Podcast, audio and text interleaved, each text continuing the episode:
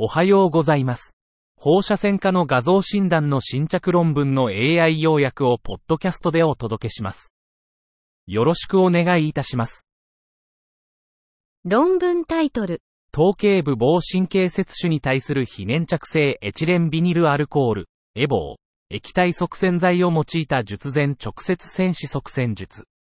Preoperative direct puncture embolization using a non-adhesive ethylene vinyl alcohol, イーヴォーエイチ, liquid embolic agent for head and neck paragangliomas.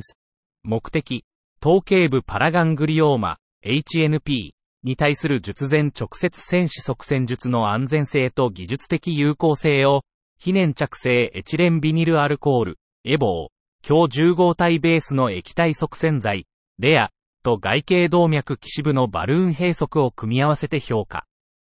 方法、にせんじゅうななねんからにせんにじゅうにねんにかけて、ふたつの三好医療機関でイーヴォーエイチベースのレアを用いた エイチエヌピー の連続症例をレビュー。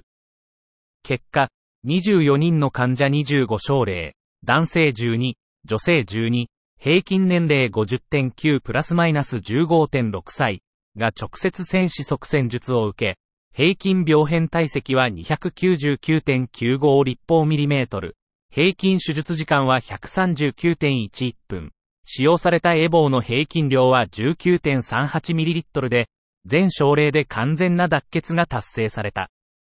結論、イーヴォーエイチを用いた エイチエヌピー の術前塞栓術は、合併症のリスクが低く、安全で効果的な治療選択肢であり、手術を容易にする。以上で本日の論文紹介を終わります。お聞きいただき、ありがとうございました。